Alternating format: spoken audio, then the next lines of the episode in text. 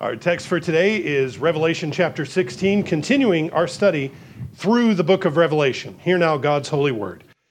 Then I heard a loud voice from the temple saying to the seven angels, Go and pour out the bowls of the wrath of God on the earth. So the first went and poured out his bowl upon the earth, and a foul and loathsome sore came upon the men who had the mark of the beast and those who worshipped his image. Then on then the second angel poured out his bowl on the sea, and it became blood as of a dead man, and every living creature in the sea died. Then the third angel poured out his bowl on the rivers and springs of water, and they became blood. And I heard the angel of the water saying, You are righteous, O Lord, the one who is, and who was, and who is to be, because you have judged these things, for they have shed the blood of the saints and prophets, and you have given them blood to drink, for it is their just due. And I heard, I heard another from the altar saying, Even so, Lord God Almighty, true and righteous are your judgments. Thus far, the reading of God's word, let's give thanks together. Father, we pray that our voices would join with the voices of the heavenly host in praising you for your just and true judgments. Help us to see as we read these things today and to absorb and mark and learn and understand how you are working your purposes out in the world. And so as we enter this, this time of study and hearing from your word, fill us with your spirit, and we might make right application, that I might speak these things clearly and in truth. Deliver us from all error, deliver us from all distraction, we pray. In Jesus' name, amen. amen. People of God, imagine that you live with your family on a farm outside of a small village, and most of what you eat you raise yourself. Most of what you wear, you make yourself. And wherever your imagination goes, whether it's the American frontier, the Old West, or whether you put yourself in a developing country somewhere in the world or in the Middle Ages, whatever your imagination gravitates toward, put yourself in that context. You're living, you're raising food, you're clothing your family, you're doing the best you can with the piece of property God has given you. And in the territory where you live, there's no lawful authority that man- maintains peace and order. The place where you live then becomes overrun by powerful, well armed gangs of thugs, thieves, warlords, savages who take what they want. They destroy things for fun. They kill, they kidnap, they spoil, and they make life absolutely miserable for everybody. You do your best to defend your home with the weapons that you have, and you wish that your neighbors would band together and help you push these guys out. There's strength in numbers, but your neighbors are so scared and they're so cowed in fear that they would rather the gang take whatever they want and leave us alone. If we oppose them, they'll make things worse, they think. So you're on your own. You're on your own to protect your homestead, which is all you have in the world. Everything you have is there, and you live your life in constant dread and horror and terror and waiting for the next tragedy to fall. That's what you expect. Now, imagine that the sheriff comes to town with lots of deputies, or a noble magistrate, or a prince, or a lord, or a governor finds out what's going on in the territory where you live. And he comes with all the righteous fury and force of the weight of the law, and he brings it against this band of thieves and murderers. Every last outlaw is rounded up. They all receive their day in court. They all get a fair trial, and they're all convicted of their crimes to the fullest extent of the law. Well, you can't replace the lives that are lost. Everything they've stolen is returned to the people it was stolen from, and full restitution or, or, as near it as possible is made. And then all of the criminals are executed one by one by one for their murderous behavior. Now, put yourself in that situation. Do you believe that you would criticize the tenacity of the sheriff in hunting those guys down? Do you think that you would have a problem with the harshness of the judge or the work of the executioner in carrying out justice against these criminals? Or would you be rejoicing that peace and order has been restored and that the wicked are being punished, that your family can rest? You're grateful now that tranquility has returned to your home and you can eat your own bread and milk your own cow and farm your land and worship God and you don't have to worry about anything like this uh, again in the near future. Where, where, would you be? Would you be critical or would you be happy? Would you be rejoicing? I can tell you where I would be. I'd be rejoicing. I'd be happy. I'd be overjoyed. I would be elated. Now, expand this little example by many orders of magnitude up to the whole earth. The, the global wicked sin syndicate, the powers of darkness who oppress and steal and murder and abuse and destroy whatever they want, whenever they want. They take money, they take lives, uh, they take whatever pleases them, pleasure as it pleases them. And there's no authority on earth that's big enough or powerful enough to stop them. So the cry for justice goes up, and God hears the cries for relief. God is the swift and tactical avenger who comes and sets everything right, and God comes to restore peace and order. God's furious judgment is known as his wrath. And it's the attribute of God that we don't want to talk about a lot and we don't want to really dwell on a great deal. It's the, it's the part of God that we fear making too big of a deal about. And if we talk a lot about God's wrath, then it's going to make him sound really mean or really nasty or somehow unattractive if we talk about his wrath. So we want to talk about his love and his patience, his grace and his forgiveness. And as I said last week, I love talking about those things. I delight to, to dwell on those things. There are, they're, they're wonderful, they're glorious. But we leave out the part about the wrath of God. We, we leave out talking about his wrath because that's unsavory. And that's very difficult to think about. That's, that's difficult to talk about. But what we miss is that God's wrath is his demonstration of his hatred for everything that is rightfully and truly hateful. We don't like oppression and murder and theft and darkness and willful ignorance and destruction. We don't like those things. Well, God hates them worse than we do. God hates them more than we do. And, and to not hate evil, as, as God defines it, evil is defined by His law, His standard, to not hate evil is to be complicit in it. So we don't want to tolerate it. We want to be liberated from it. And in wrath, God pours out His indignation on everything that is contrary to life, everything that is contrary to peace and order and happiness and blessing. God destroys the destroyer. Why would that not make us happy? Why would that not make us elated and joyful to know that? It, why would we complain about that? Why would we have a problem with that? Why would we not love God for his wrath? It makes no sense. We love the God who is mightier than all of the powers of destruction, and the God who alone is to, able to overcome them and vanquish them and bring them to nothing. So I said last week that we would be hearing about God's wrath in these next several chapters. And my hope is that we come to love him more because of his wrath and not less, that we rejoice in him as the host of heaven does. The host of heaven praises him as these bowls of wrath go out to be poured on the land. And we, if, if we're praying for his will to be done on earth as it is in heaven, we ought to be able to join them in that, in that praise for his wrath. But let's first understand what's going on here. We've come to the point of the book of Revelation, where the final judgments on Jerusalem, the final judgments on the old world of the old covenant, those judgments are being poured out on the land. There have been warnings, there have been preliminary judgments, but now that the position of the people and the priests has been calcified, it's clear where they stand. They have said, We have no king but Caesar, and they're not moving off of that position. We reject our Messiah. We reject our King that God has given us.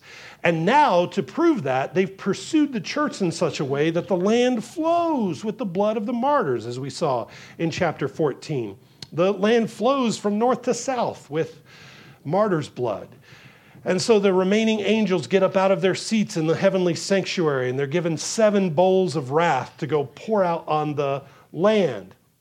And when they're finished, the old system of the old covenant will be entirely brought to an end. And on earth, what that looks like is the final siege and destruction of Jerusalem in the year AD 70. So in chapter 16, we pick this up. The angels come out of the heavenly sanctuary with bowls of wrath to pour out on the land. This is the wrath of God that they're going to pour out on the land. Where did they get these bowls? Why are there bowls in heaven? What's going on? Uh, what's the relevance of these bowls? Well, everything in the earthly sanctuaries reflects something in the heavenly sanctuaries that Moses, uh, Moses and, and Solomon built earthly sanctuaries to reflect heaven's courts.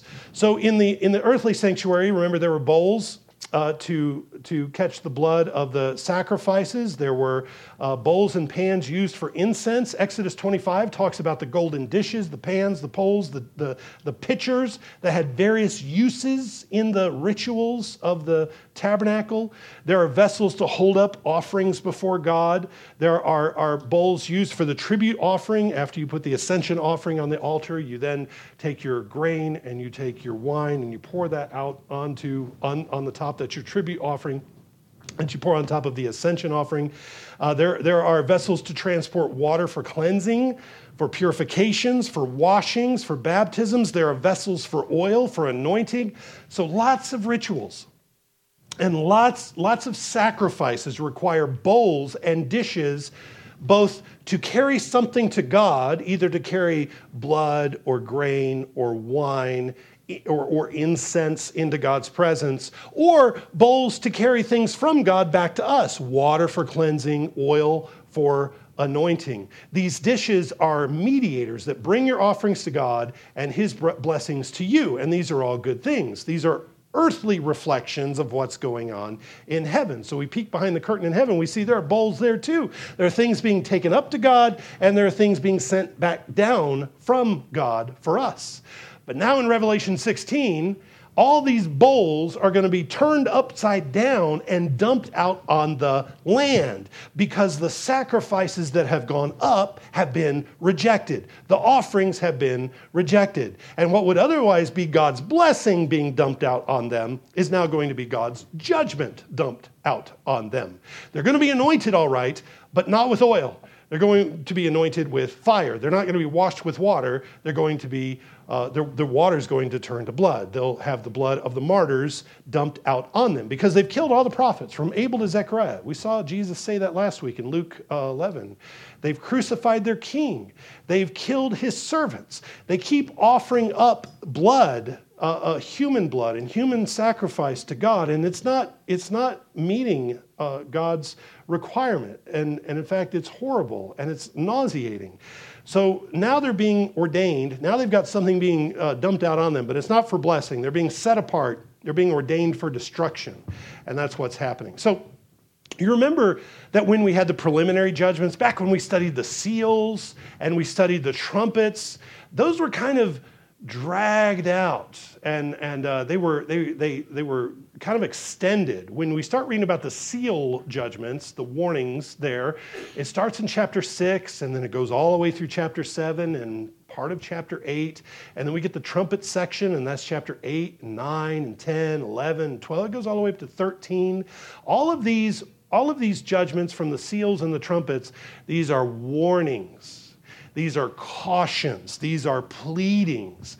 Uh, God is giving them time to turn and any faithful within the land of Israel to repent. But when it comes time for the actual judgments to fall, they come quickly and without any reservation. There's no holding back. In the seals and in the trumpets, you'd read a third of this was destroyed, a third of that was destroyed, a tenth of the city died. Here, it's total, it's complete. There's no more reservation. Everything is affected, and they come quickly in rapid succession, one right after another. The Lord is extremely patient. He is exceedingly merciful, and he has uh, extended repeated calls to repentance, yet at some point the time is up. At some point it's over, and there's no more delay. And when that comes, uh, then it's only judgment, and that's all you get. And that's what we see here. So let's pick up in chapter 16. We'll read, we'll work through the chapter. Verse 1. Then I heard a loud voice from the temple saying to the seven angels, Go and pour out the bowls of the wrath of God on the earth. There's a voice that comes out from the heavenly sanctuary. The temple is filled with the glory cloud, as we saw last week. Uh, no one can enter, there's nobody in there. Uh, all the angels have emptied out to do their work. So the voice that comes out of the heavenly temple can only be the voice of the Lamb enthroned over the heavenly ark. Uh, he commands the angels to carry out the final judgments by going out and pouring out these bowls on the land. Apostate Israel thought that they were being faithful by offering up the blood of the martyrs, but now that's going to be turned around and dumped out on their heads. Uh, he's going to pour out his wrath upon them. And then verse 2. Then uh, the first went and poured out his bowl upon the earth, and a foul and loathsome sore came upon the men who had the mark of the beast and those who had worshipped his image. Then the second angel poured out his bowl on the sea, and it became the blood, uh, blood as of a dead man, and every living creature in the sea died. Then the third angel poured out his bowl on the rivers and springs of water, and they became blood. You see what I'm talking about? It's, it's one right after another. It's bam, bam, bam, bam, bam. When the judgments start, they start rolling one right after another. And as these first few judgments come, they bring to mind the plagues that God sent on Egypt. Why? Well, Israel has become Egypt. They've become idolaters. They are the oppressors. They worship human power and human authority. And Moses warned them all the way back in Deuteronomy chapter 28. He says, If you don't keep covenant with God, the plagues of Egypt are going to fall on you. And this is the fulfillment of that. Listen to what Moses says. He says, Yahweh will strike you with the boils of Egypt, with tumors, with the scab, with the itch from which you cannot be healed. And that's the first judgment here is a, a skin disease, a breakout. So those who receive the mark of the beast get a mark from God as well. They get, uh, they get a breakout of skin disease, which is not life threatening. It's not debilitating physically. It's not. It does cause pain, but it does something more significant than that it excludes you from the sanctuary.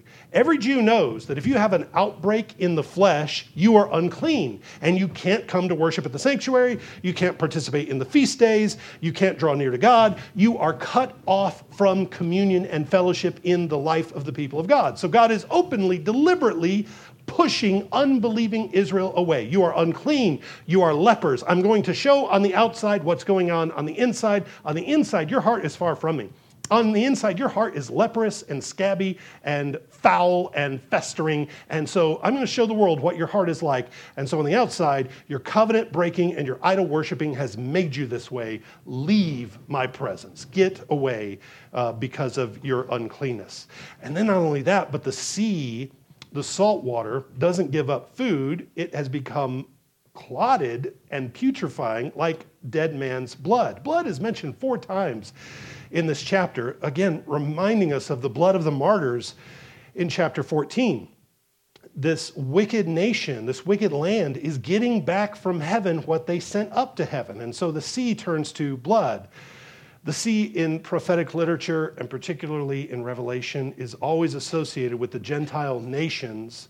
So they're getting from the Gentile nations not refreshing food, they're getting toxicity. They're getting something, something bad. They're, their compromising relationship with the Gentile nations, uh, when they said we have no king from but, but, but Caesar, has, has turned foul. And it's, it's, it's not a blessing, it's a curse to them because they chose the wrong king. They backed the wrong play. And, and, and now this whole thing is a curse. This relationship is a curse. Not only that, but the, uh, not only is the sea turned to blood, but the fresh water, the rivers, the fountains of water, the springs of water, which are always a blessing in Scripture. It's always a blessing to have a, a, a well or a spring or a river, but not now.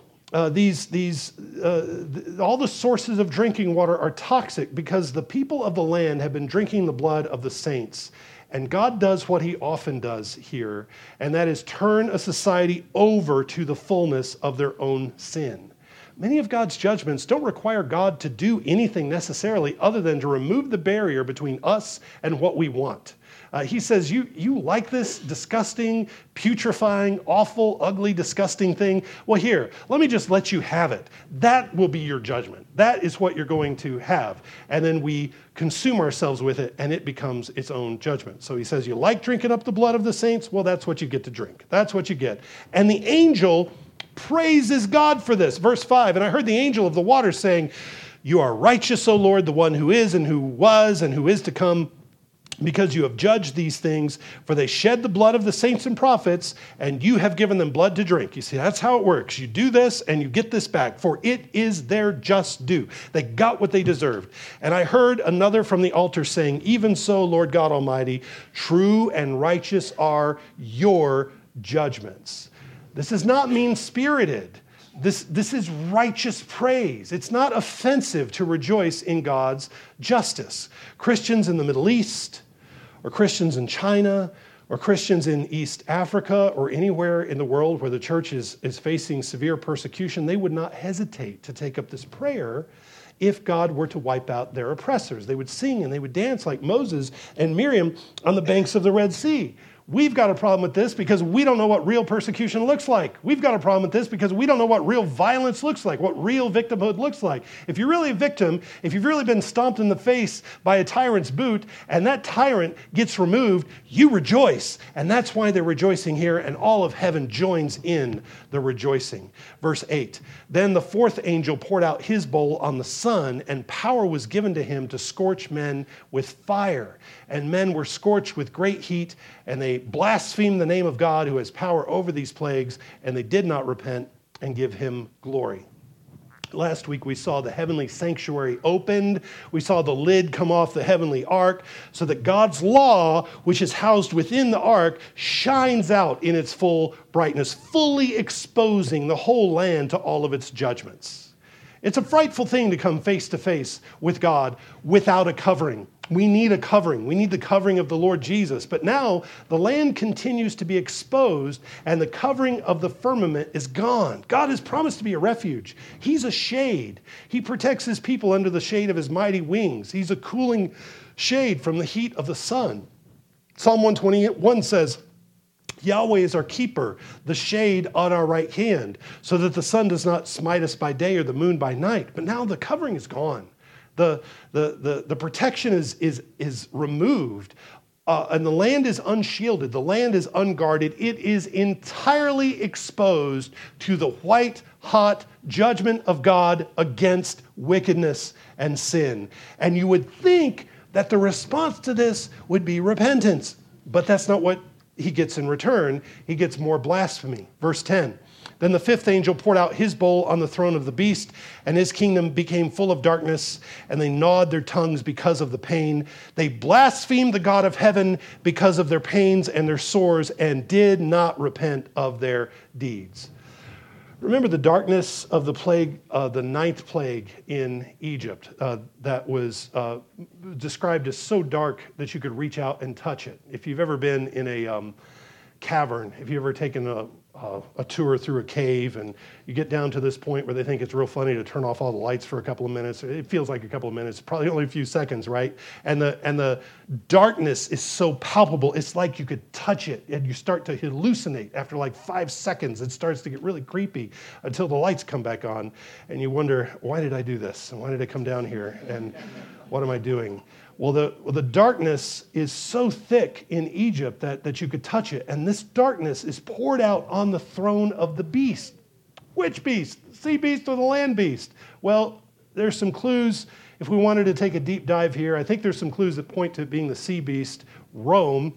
But really, Rome and apostate Israel have formed this unholy union, and so the whole beastly system is plunged into darkness. In fact, the closer we get to AD 70, the whole world descends into war and revolution, worldwide convulsions, especially after Nero takes his own life in 68 AD. The, the fire in Rome takes place in 64 AD. Rome burns for six days, and the whole world has gone mad the closer we get to AD 70. So this darkness darkness is poured out everywhere. Um, everything is, is becoming dark. Uh, the, the darkness that falls on the thrones of man is a putting out of the sun, moon, and stars of the society. Rulers are supposed to shine like the glory of the sun, they're supposed to give life and warmth and growth to the people. But the rulers are being extinguished one by one. They're failing. And many of the kingdoms and empires of the earth are going into a very dark age until the dawning of the kingdom of God. Verse 12. Then the sixth angel poured out his bowl on the great river Euphrates, and its water was dried up, so that the way of the kings from the east might be prepared.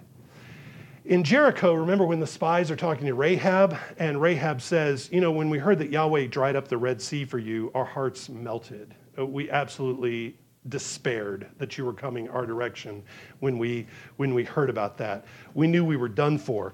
God dried up the red sea and god dried up the jordan river so that God's army could walk unimpeded into the land of promise and take it over. Well, now Jerusalem has become like the cities of Canaan and it's under judgment, so God is drying up rivers again so that all the kings of the earth can come unimpeded and trample right through the vineyard, trample right through the, uh, the cursed city of Jerusalem. Just walk right over her, and God is, is removing all the barriers. Verse 13. And I saw three unclean spirits like frogs coming out of the mouth of the dragon, out of the mouth of the beast, and out of the mouth of the false prophet. For they are spirits of demons performing signs which go out to the kings of the earth and of the whole world to gather them to the battle of the great day of God Almighty. Now, Revelation is a book with a lot of strange images, and this, and I say this reverently, this is the strangest image in the whole book as far as I'm concerned. And as I've studied it this week, it may be now my most favorite of the images in the book of, of, Revelation. What is going on here when you see three unclean spirits like frogs coming out of the mouths of the dragon, the beast, and the false prophet? What in the world do we make of this? Well, these unclean spirits are like frogs, and we're in plague territory. We're remembering the plagues that fell on Egypt. Frogs are unclean. You can't eat frogs. Frogs make everything that they touch unclean, so that if they get into a dish, you have to purify the dish. If they get into a garment, you have to purify the garment. So these, uh, we're, we're thinking about these. Now remember, these are unclean spirits sent out into the land, but we're supposed to associate them with the plague of frogs in Egypt. These are like frogs. Well, what was going on with the plague of frogs in Egypt? In Egypt, the frogs invaded everything the homes, the bedrooms, the beds, the ovens, the mixing bowls. You couldn't open up a cabinet to get a cereal bowl without frogs falling out of the cabinet. You couldn't take a drink of water without dumping the frog out of your cup before you took a drink of water. You couldn't put on your shoes without making sure there's not frogs in them. You got to dump out the frogs. If you go to bed, you got to shake the sheets out to shake the frogs out of the bed before you can lay down. And then you wake up and you got frogs on your head, and you got frogs on your armpits, you got frogs everywhere in the pockets of your pajamas when you wake up. You got frogs everywhere. That was how pervasive the frogs were. They invaded, they overran the land. And now, like the plague of frogs, these spirits, these evil spirits, overrun the land with lies and rumors and innuendo and mischief, like Egypt was overrun with frogs. And this is just such a great metaphor with what we're putting up with today. You get the same sense in our society today. You can't enjoy anything that isn't polluted in some way by social Marxism, identity politics, weirdo perverts pushing their rot and decay into everything. Can't I just enjoy watching a basketball game? No, you can't. You can't enjoy it at all. You have to be reminded constantly of what a racist you are. You have to be reminded. Can't I just watch a movie? No, you can't just watch a movie. There has to be fornication at least. I mean, that's the low bar, that's the bottom shelf. Got to be fornication, if not the full on queer agenda, just so you know what a bigot you are for not liking this and not putting up with it. You see, you can't enjoy everything or anything anything. You can't enjoy a single thing because there's frogs in it. It's everywhere. You open up the cabinet, there's frogs. You turn on a movie, there's frogs. The land is overrun with the evil spirits, like Egypt was overrun with the frogs. So that's my new favorite metaphor um, ever. And so maybe the next time you're watching a kids movie and you see some weird little thing happen, you're like, what is going on? That's a frog. There's a frog in it. You got to dump the frog out, and uh, maybe then you can enjoy it. Well, these spirits who as, are as pervasive and invasive as frogs, these spirits come out of the mouths of the dragon, the beast, and the false prophet. This is verbal warfare. This is a battle of ideas and doctrines. So far, we've th- seen things coming out of the mouth of Jesus. Four times a sword has come out of his mouth. His word is warfare. We've seen fire come out of the mouth of Jesus, judgment comes out of his mouth. We've seen a flood of lies come out of the dragon's mouth. And now we hear and see spirits, evil spirits, unclean spirits come out of the mouths.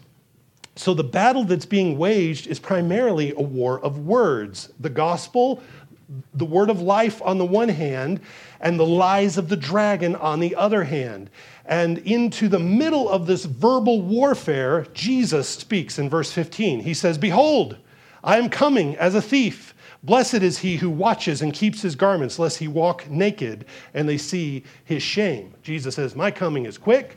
My coming is unexpected. I'm coming as a thief. You need to be ready all the time, so stay dressed.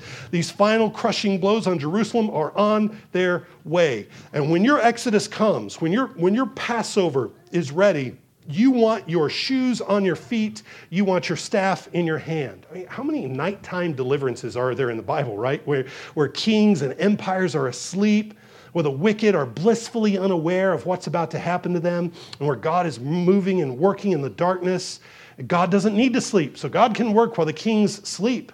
And, and so God can come and bring his judgment and his deliverance swiftly. And that's what Jesus is saying here. Watch, because it's, it's coming. You see, the frog demons are stealthy and they're invasive, but Jesus is stealthier and he's even more invasive, and he's about to plunder Jerusalem. Here's the good news you think the frogs get into everything. Watch what happens when the gospel gets into everything. Watch what happens when the leavening of the, of the kingdom of heaven gets into everything. Well, that's even going to be much, much better and much greater. Uh, so don't despair about the frogs. Just squish their heads and then go on. Verse 16. And they gathered them together to a place called in Hebrew Armageddon, Armageddon or Har Megiddo. Armageddon is a Greek transliteration of a Hebrew word, Har Megiddo, or mountain of Megiddo. Megiddo is an area north of Jerusalem, and it was the scene of many uh, military conflicts. Joshua fought there, Deborah fought there, Jehu fought there, um, but perhaps the most significant event that happened there was an unnecessary, heartbreaking loss. When King Josiah and his army fight against Pharaoh Necho's army, in deliberate disobedience to what God said, uh, Josiah went out to fight Pharaoh Necho, and Josiah was mortally wounded there in that battle. And the death of noble, righteous, good King Josiah, up until this terrible mistake at the end of his life, his terrible sin, up until this point, he's faithful king. And the death of Josiah spirals Judah irreversibly into destruction and bondage to Babylon. So Megiddo, the place where Josiah was defeated, was a symbol of destruction and defeat. It was a Waterloo. It is a place where a king, full of hubris and defiance to God, meets his destruction. So there never was, and there never will be, a battle of Armageddon. In fact, I mean, it doesn't talk about a battle of Armageddon because there is no such place. But as a historical reference describing Israel's impending defeat because of their arrogance, Megiddo is a perfect symbol of that. God is saying, I have removed all barriers to Rome taking you over. The complete and final Roman conquest is coming. Remember what happened at Megiddo? Remember what happened to Josiah? Remember that? That's about to happen to you because I'm turning you over to Rome because of your defiance, just as I turned Judah over to Babylon in the days of Josiah. And that's that reference. Verse 17. Then the seventh angel poured out his bowl into the air, and a loud voice came out of the temple of heaven from the throne, saying, It is done. And there were noises and thunderings and lightnings, and there was a great earthquake, such a mighty and great earthquake as had not occurred since men were on the earth. This last bowl that's poured out is punctuated with the declaration, It is done. The outpouring of wrath is complete. Every dimension of creation, from Jerusalem's perspective, Every dimension of creation has been judged. Judgment is finished, it's complete. The old world of the old covenant is shaken up, knocked over, brought down clear to its foundations. Verse 19. Now the great city was divided into three parts, and the cities of the nations fell, and great Babylon was remembered before God to give her the cup of the wine of the fierceness of his wrath. Then every island fled away, and the mountains were not found, and great hail from heaven fell upon men. Each hailstone was about the weight of a talent. Men blasphemed God because of the plague of the hail, since the plague was exceedingly great. Um, I don't uh, read Revelation through today's headlines, nor do I necessarily want to read it through first century headlines, though occasionally there's some things that may have parallels. Josephus, the Jewish historian who is not a Christian, writes about things in the first century, and he writes about the siege and destruction of Jerusalem. So he says, while the city was being besieged uh, by Titus, there were three political factions within the city who were vying for power, which is what you want to do when your city is surrounded by a conquering army. You want to do politics. That's a good use of time and resources. And so the city was divided into three, three parts, and that may be what's going on in this uh, city being divided into three. Also, uh, there were huge rocks, uh, about 100 pounds, being hurled into the city by the Roman catapults, and that may be the great hail from heaven, each hailstone about the weight of a talent. That, that may be those references, though there's, uh, again, the message is much bigger than that. As far as Jerusalem is concerned, the firmament has broken up. The lights have gone out. The world is over uh, the Lord Jesus has come face to face with his own stubborn, rebellious people, and now there's no place to hide. There's no more covering. There's no more power structure or wealth or society to cover yourself in. They're caught naked. They're completely exposed and entirely destitute because their world is over and their world is never coming back. It's a total collapse of their society. The old heavens and the old earth have passed away. And it's so, this new kingdom, this is taken away so that the new kingdom can be built in its place. The new Jerusalem is coming. The church in her fullness is going to descend, and she, the church, is going to reign over the earth. God's new empire is going to be established. But even after all of this, even after everything is taken down to the foundation, everybody is still blaspheming God. Even at the end, men blaspheme God because of the plague. Um, the constant response of the wicked to all of this outpouring of wrath, their response is not repentance, but more wickedness, more blasphemy, more stupidity. When 100 pound rocks are falling on your town is not a time for more blasphemy. It's a time for repentance. But you see, God has abandoned these men to their own destruction, and He's abandoned them to their hatred for God. So their contempt for His word and His people is just manifest. This is who they are. Their rebellion runs so deep, it consumes them to such a point that they're going to go into eternal judgment with curses for God on their lips not repentance. It's such a, a, a sobering picture. It's such a, um, a stark and, and striking image. So here we see revealed the Lord's program for bringing justice to the world and setting things right. There seems to be two different ways, two different approaches God brings to judgment. One is, a, is to allow the wicked to run out right to the end of their leash, to let them destroy all the things that they love, and to get back on their own heads what they poured out on others. Uh, so, Israel, you want to commune with demons? Fine. Your land will be covered with demons like the land of Egypt was covered with frogs. You want to kill the martyrs? Okay, well, God gives you blood for blood. You, want, you like that? That's what you get. So that's the first thing. But the second manifestation of God's judgment is the direct, swift end to wickedness. Eventually, God comes and says, This stops.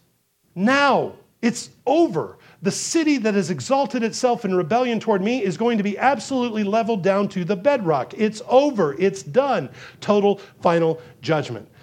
So we live with the awareness of both programs of God's judgment, and we live in expectation of both forms of God's judgment. And we see the first one playing out right now in our world. I think the wicked are getting free reign to destroy everything that they say they love. When they get a little power, when they get a little, a little win in the win column, when they get a little W, they end up going crazy. Satan and his minions overplay their hand. They take it too far. They don't know when and where to stop. It's like turning a four year old loose in Chuck E. Cheese with a handful of quarters and say, just go after it, just do whatever. They just run out to the end of their leash. They don't know how to stop. You might say, slow down, slow down, cool it, save it, wait, soft pedal this. But they don't know how. They indulge in everything. They don't have the ability to care for or tend to or cultivate anything long term. They end up crushing the thing that they say that they love. So, all the institutions that the godless love are suffering right now public education, state universities, the arts, everything from Broadway to Hollywood is in shambles, and it's not clear how it's ever going to recover. And Proverbs 12 tells us about this. It says, The tender mercies of the wicked are cruel. They don't know how to love anything, they can only be cruel to the point of destroying it.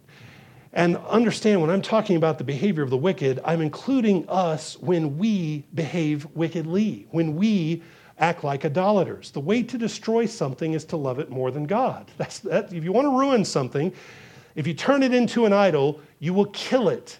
And it doesn't matter if it's your family, your marriage, your career, your hobbies. The only way to have life is to give thanks to God first in all things, to seek to please Him in all things, and to live with gratitude. Unbelieving Israel put their oral law tradition and their institutions before their king, and they lost everything. So we have that awareness. We see that God does that. He, he ruins the wicked by giving them what they love and more and more and more of it. And we also live in the expectation of the second form of judgment, which is total, final stoppage to the evil. At some point, the wicked get scraped off the earth. Until then, we watch we keep our lamps burning, we keep our shoes on, we keep our staffs in our hands, and we get ready to move out into the new world and take dominion. Don't get caught sleeping. Don't let the comforts and entertainments of this world rock you to sleep, thinking that this is all normal.